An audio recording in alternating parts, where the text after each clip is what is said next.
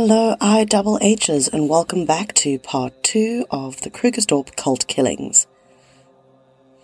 It's been another interesting week here in South Africa because the docu-series on this case that I mentioned has been a trending topic in the country since it dropped late last week. It seems like everyone is asking the same thing I have been asking myself all week, which is the thoughtful eloquent and succinct question of what in the actual freaking, what the bleeding, what is going down, who and why.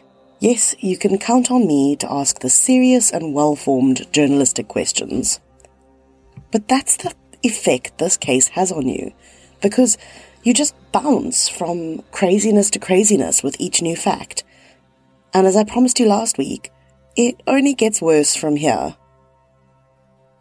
Before we plunge headfirst into death and disorder, I have a few patrons to shout out. So, Vicky Edwards and Tianti, thank you so, so much. Tianti is also a high tier patron, so she gets to pick a case for me to research and present. Thanks, Vicky and Tianti. You've made this podcaster's heart very happy this week. Also, my lovely sister, who I have now converted to a keen podcast listener, pointed out to me that people who are new to the medium might not be familiar with the Patreon format. So, out of sheer self-interest, I wanted to say that Patreon, spelt P-A-T-R-E-O-N, is a kind of fan funding platform where listeners of a show or other content type come along and pledge a small amount to support the work of a creative or entrepreneur. This is, in addition to advertising and sponsorships, one of the main ways that podcasters attempt to monetize what we do. There is no pressure to support the show in this way though. I hugely appreciate everyone who, who does. But if you can't, that's cool. Please just keep listening. And if you want to, keep engaging with me on social media or reviewing the show as some awesome people have already done. I've been a journalist for some 15 years, but there is something so much more personal about audio storytelling. And I love the community that is growing around IHH right now it's just so rewarding and exciting. Now, back to the real reason you're here, which I like to think is the same thought that's been keeping me up at night. What the actual fuck is going on with Cecilia Steyn and the band of merry murderers she's nurturing up in the little blip on the map that is Krugersdorp. This is episode 9 of It Happened Here, The Devil in the Dorp, what Cecilia and the Krugersdorp cult did next. Let's remind you of a few of the key players. At the center of this whole story is a woman called Cecilia Steyn. Cecilia has created this epic backstory for herself, in which she is a former Satanist, a ritualistic abuse survivor, a spiritual woman who wants to transform her life and walk with Christ. Give her half a minute of attention and she will tell you just how smart and special she is. So far, she's convinced Ria Grunewald and Ria's prayer group turned sect, Overcomers Through Christ, that she's a genius who left school at 14 and has earned herself multiple doctorate degrees. And that, for the Church of Satan, she's the one who got away. Ria's friends, who are now C's acolytes, include Candice Ridjevic, who would go on to testify about the ongoings and write some books on this experience, but is not implicated in any of the crimes. In this episode, I also speak about Candice Ellison, whose partner was a victim here. I'm just highlighting that they are two separate Candices. And then there is high school teacher Marinda Steyn, plus her children, son LaRue and daughter Marcel. Marinda is obsessed with Cecilia and has moved herself into the same block of flats and basically lives for Cecilia. And lastly, there is a young couple, Michaela and Zach Valentine. There are others who at various times are present, but these are the key and recurring players, so to speak. Last week I left you in 2012. It was the year of the London Olympics. The Hunger Games movie, the first one, had just come out, and Gangnam Style was the most watched video on YouTube, which is, in my opinion, the only real evidence of Satan's work that year. I also told you about the group's first four victims last week, specifically neighbours Natasha Berger and Joy Bonzaya, who were both viciously attacked in July 2012 as the Electus per Deus group started a campaign of revenge and rage. Natasha was getting too close to Ria for Cecilia's liking, and Ria had finally started to distance herself from the self proclaimed bride of Satan born again Christian Cecilia Steyn, Joy was, to Cecilia and her crew, merely collateral damage. Then, in August 2012, Cecilia sent her crew after Pastor Reg Bendixson. This man was a kind of mentor to Ria, so this killing too was targeted to extract maximum pain from Ria. In October 2012, 25 year old Michaela made the error of trying to save herself maybe even face the consequences of her actions. And for that, her own husband Zach betrayed her to the group, drugging her and leaving her defenseless when 14 year old Marcel and her mum Marinda, who had now appointed herself Cecilia's right hand woman, came knocking. The first set of murders stands in my mind as one discrete group.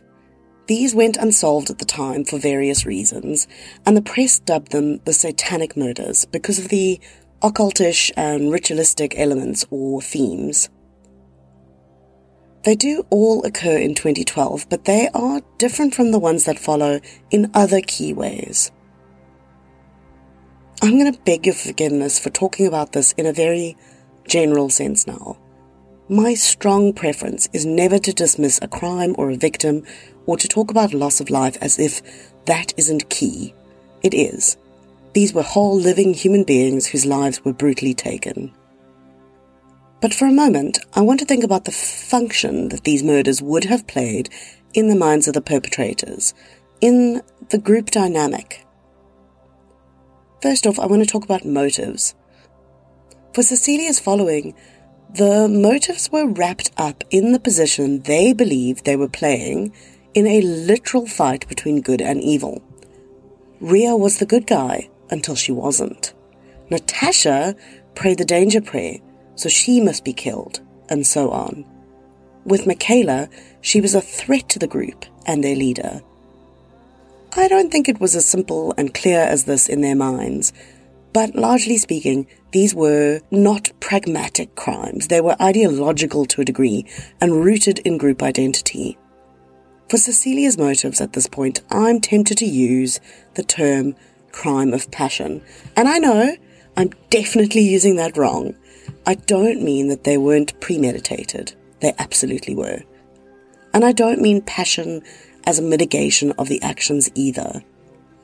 I guess I've been using that term in my head to this point as shorthand for a category of Cecilia's crimes that are personal to her.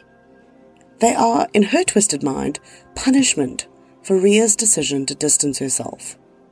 This is the murderous equivalent of throwing a tantrum or giving someone the silent treatment. I'm not equating those things, of course, but there is a profoundly immature thought process behind these crimes. You hurt me, I hurt you. The immediate gains that Cecilia gets out of these crimes are not material, but personal and emotional. Then let's add another layer to this. This set of murders also bonds the members of Electus per Deus in profound ways. It means that there is something very real on the line that they can all use as collateral against each other. Moreover, it contributes to their coherence as a group. It's us against the world. I can also see how this functions as a watershed moment for the group. Once you've gone to this point, you've crossed a moral and psychological line. Is it useful to speculate about the motives? I don't know.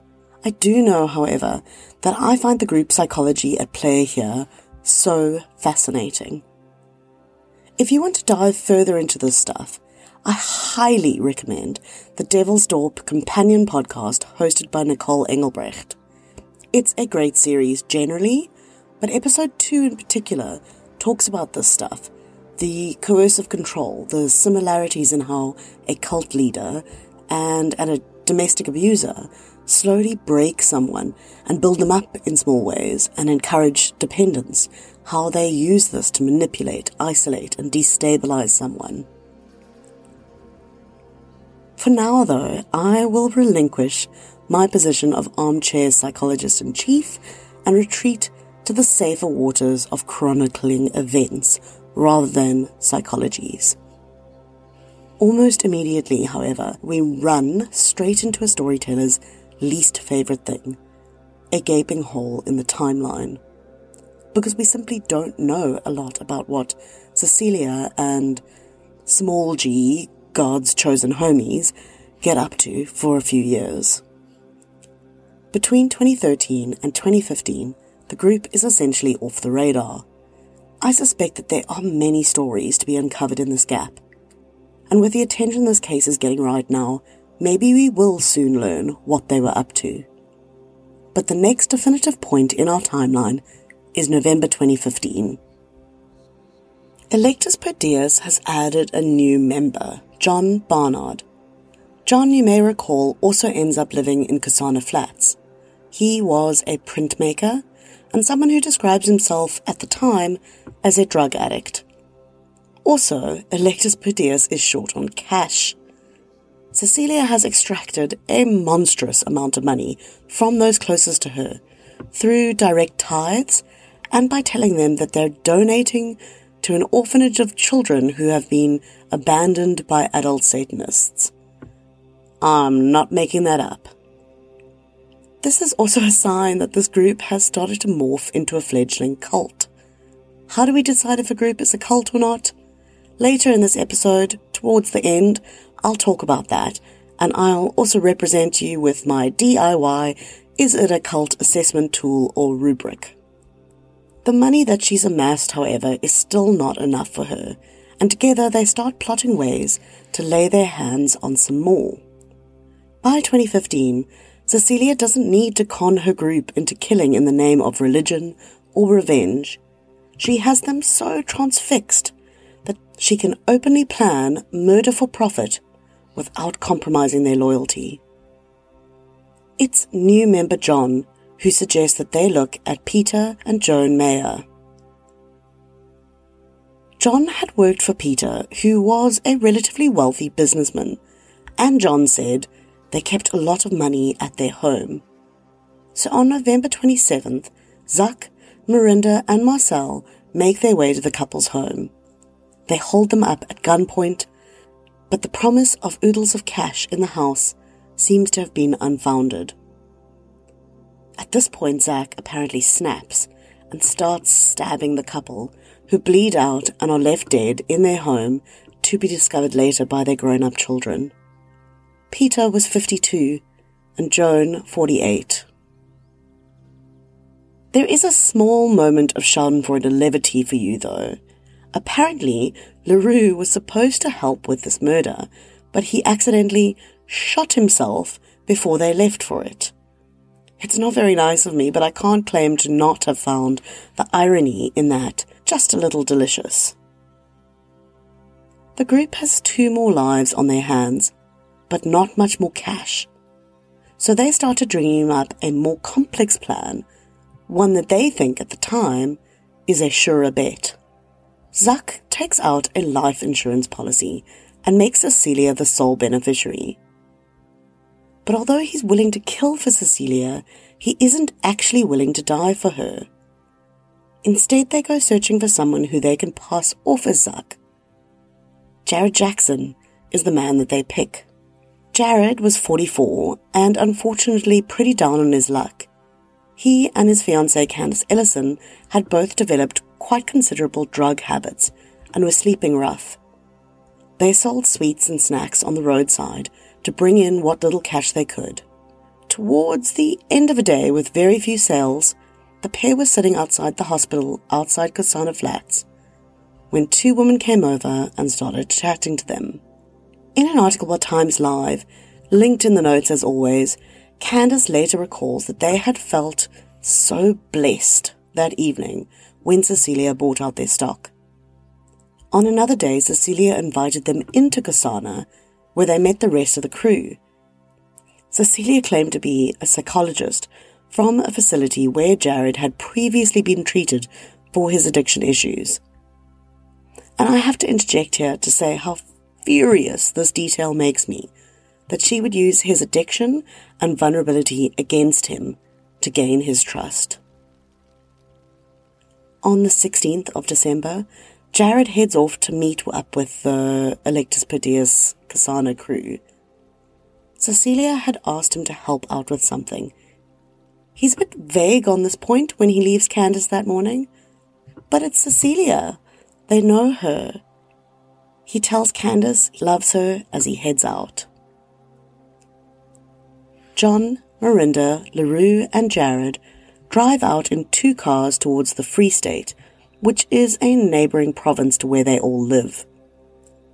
LaRue, who is sitting in the car behind Jared, strangles him in the car to the point of unconsciousness. On a quiet spot on the road, they move his body to the driver's seat of Zuck's car, and then they set the car alight before driving away. When the cops trace the license plates back to Zuck, they find their way to Cecilia and Marinda in Kasana, who, through a series of lies and possibly a little bribery, tell the cops and the mortuary attendants that Zuck had been off fishing in the Free State, and the whole thing is put down to an unfortunate car accident. They wait a whole day before calling in the insurance claim. Meanwhile, Candace will never see Jared again, and later she will learn that he was likely still alive when they set the car on fire with him in it. Candace, I want to add at this point, really does seem to be in a much better way. She's lost this incredibly important person to her, of course, and there's no minimizing that. But I do take some solace in the fact that she, in the recordings I've seen since then, appears to be doing a lot better. She's found support, she's found her feet again, despite what Cecilia and Zuck, etc., took from her.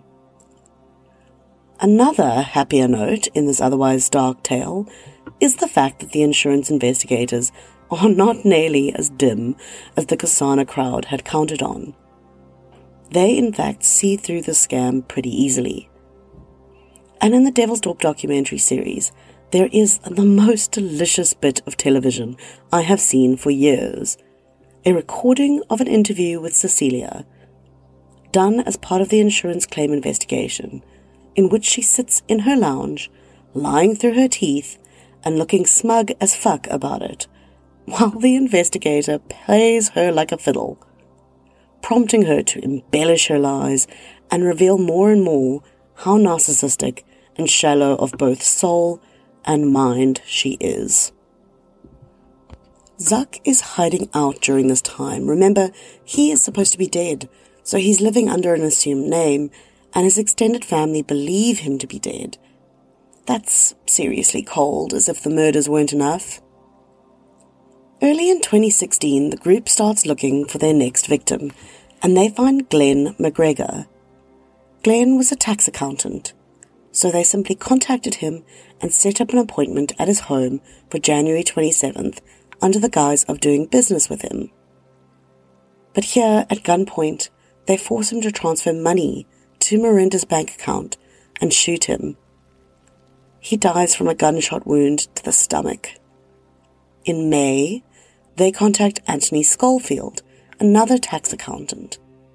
This time, they lure him to them again at gunpoint. They demand he hand over his bank cards and PIN numbers, which they go on to use to extract almost 17,000 Rand from his accounts.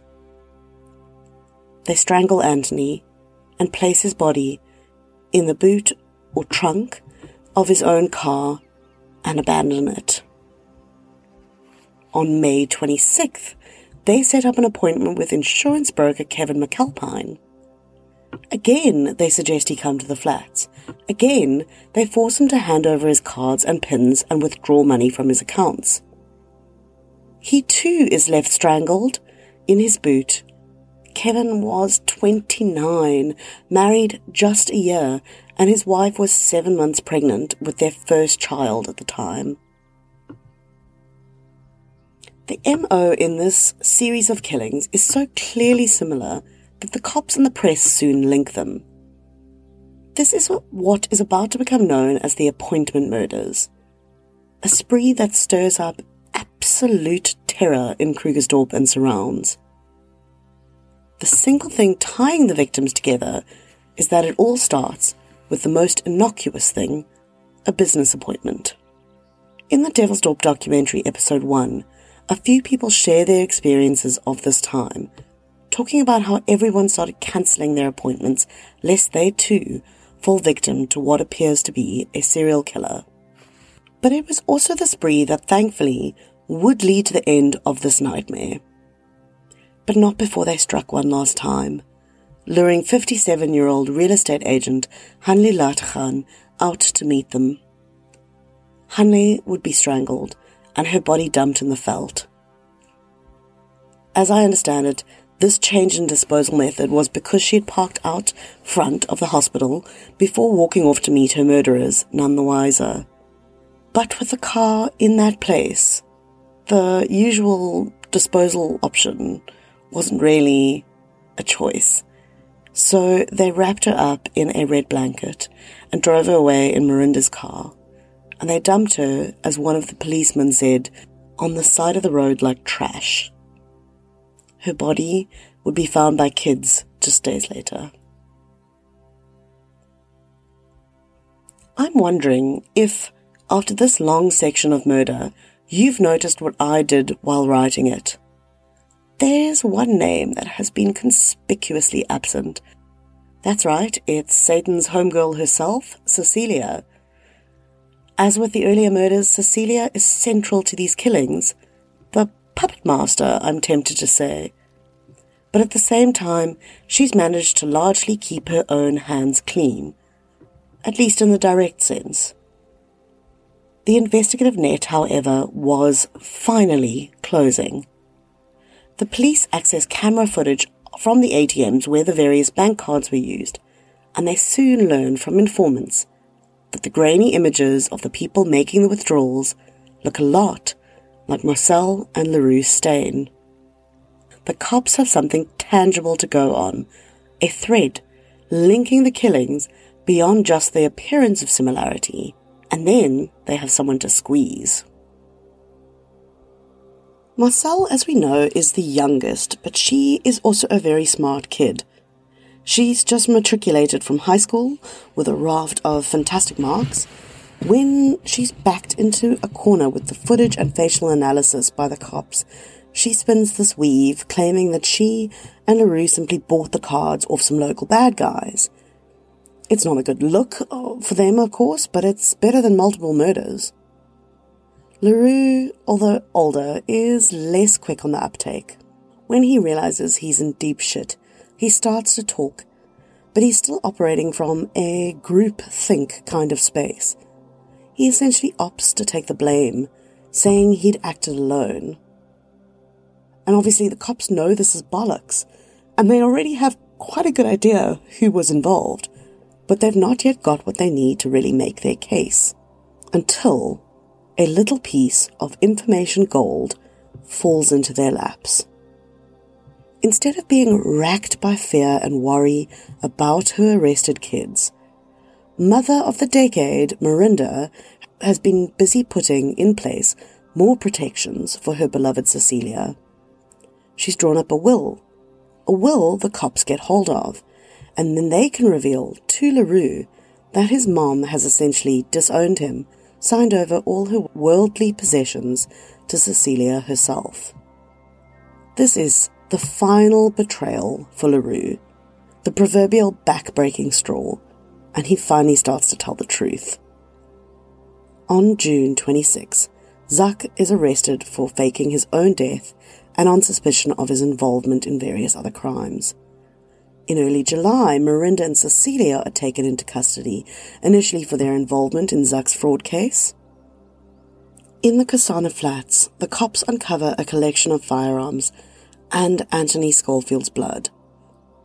They also go to Marinda's school, where she's been teaching this whole damn time. Her colleagues are incredulous until the cops find a stash of ammunition that Marinda had been hiding on school premises. Deep breaths, my dears, because we must still get through a little more detail before we can all go soak our brains in bleach or whatever it is that you do after a case like this. I'm not going to go into great detail about the various court cases. That may seem like an odd choice because the testimony in these cases was explosive and the whole country was riveted. But I have already used a lot of that detail to write the story. So instead of rehashing, I want to give you a few highlights and, of course, the sentencing. LaRue is tried separately. He pleads guilty and agrees to testify against the others in order to get a reduction of sentence. He is found guilty on seven charges of murder and given 35 years for each of the murders, but these are to run concurrently. The reduction for his cooperation is 10 years suspended for an effective 25 years in jail. One of the most disturbing things I've learned about LaRue is that he actually had a two year relationship with one of the journalists who covered this case in great detail for several publications. She is featured prominently in the docu-series and companion podcast. And I have to say that after I watched the series, I had very harsh feelings about her. You know, as a journalist, hearing the story about another journalist, crossing those lines, and I still believe strongly that she made grave errors in judgment here. But in the companion podcast, she speaks at length to Nicole, and I have to say I was left with a softer set of impressions of her and some sympathy. And we also get a much stronger sense of who LaRue might have been. That he was a follower, that he was perhaps quite immature for his age and not inclined to violence naturally. I'm not saying that to excuse what he did. He owned up to what he did and he is serving his sentence. But I think there's something to be said for that. Then John is also tried separately. In December 2016, he pleads guilty to 13 charges, including five of murder and robbery with aggravating circumstances. He is sentenced to 30 years, with 10 years suspended for turning state's witness. Marinda remains fiercely, pathologically loyal to Cecilia to the degree that she not only admits to everything eventually, and she was in charge. Her various bits of testimony are chilling. She shows no remorse, no fear. She is sometimes quite clinical in her delivery, and sometimes she honestly seems to be enjoying herself in reliving the details. She is handed 11 life sentences, and I hope that she lives every single day of those sentences until she is as old as Methuselah. Cecilia, Zuck, and Marcel are tried together. They all plead not guilty to the 32 charges against them. Zuck's tactic seems to be deny and play dumb. In the various sources I've consumed for this, I've slowly been left with the opinion that Zuck was a monster in dormancy, waiting for someone like Cecilia to give his pathologies the chance to develop into real world harm. What would have happened if he had never encountered this group? We, we can't know that. But once again, as with Jason Rueda from episode 5, I'm reminded that sociopaths are all around us, extracting what they want from the world, with or without bloodshed. And Cecilia? Well, she sits up there in court, looking like Miss Trunchbull's less pleasant sister, while still trying to project this persona of innocence. Her tactic is to appear perplexed at all times. And way more offensive to me than her questionable hairstyling is the affectation she takes on in voice when she testifies. The way she says no is when it's most prominent in her voice. No, she did not know, she says with a little lilt like she's a French ingenue. No, she did not kill. No, she was never a Satanist. She has no idea why LaRue says all of this and on and on. It's annoying, but it's also telling.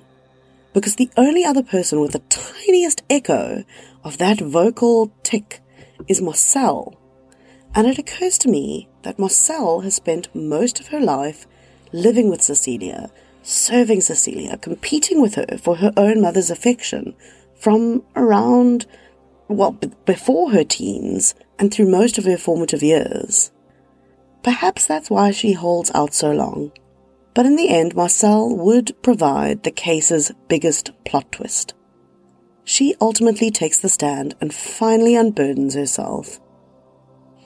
Despite previously pleading not guilty, Marcel, who is then 21, testifies to her own direct involvement, contradicting the claims of the others that she was just a bystander. And she flips on Cecilia. Marcel's testimony is considered too little too late for the judge who hands down seven life sentences. This is the only sentencing that leaves me feeling uncomfortable I'm not saying that she should be absolved, but she literally grew up in this mess. She really barely had a chance. And Cecilia, despite not being hands on for the murders we all know she was guilty of orchestrating, she gets 13 life sentences, 155 years imprisonment, and I have no problem with that. Jared's former fiancée, Candace, says something about her experience of rubbing up against this cult, and I do believe they fit that profile. She says, You can never look at someone who has a good job, a house, and a car, and children in primary school who speak about God, and know for sure that they are good people. And my last, last, last point before I leave you for the week is that I spend ages hours of my life trying to come up with a satisfactory answer for the question, but are they a cult? Everyone seems to have a different take on this, and I respect that because it simply isn't clear cut. So I took the definitely not incredibly dorky step of drawing up a rubric based on a bunch of criteria I could find on what makes a cult. The definitions that you can drum up about this include things like a cult is a system of religious veneration or devotion directed towards a particular figure or object. Was it religious veneration in this case? No, but it was veneration that at least started against a religious backdrop. Was there a figure or object at the center? Yes. I collected 30 of these and I gave all the questions a possible rating of 1 or 0, so, like, the group is focused on a living leader who members seem to display excessive, zealous, unquestioning commitment to. One, the group is preoccupied with bringing in new members. Mm, not really. Zero. The group is preoccupied with making money. Definitely. One. And so on and so forth. And the outcome is a solid 60% affirmative which leaves me feeling like that they could probably be comfortably considered a proto or quasi cult. And I like that result, honestly, mostly because I think it would piss Cecilia off. She wasn't the superstar genius that she claimed to be, and her cult wasn't either. She wasn't sophisticated or charming enough or frankly smart enough. Still, with an instinctive flair for manipulation, and even basic mind control tactics, she turned this group of regular people into willing and even gleeful killers, and 11 people lost their lives as a result. Thanks for listening. Next week, I will be covering It Happened Here's first look at a local serial killer, the Station Strangler. It Happened Here is a Ready Freddy production, written and presented by me, Kate Thompson Davey.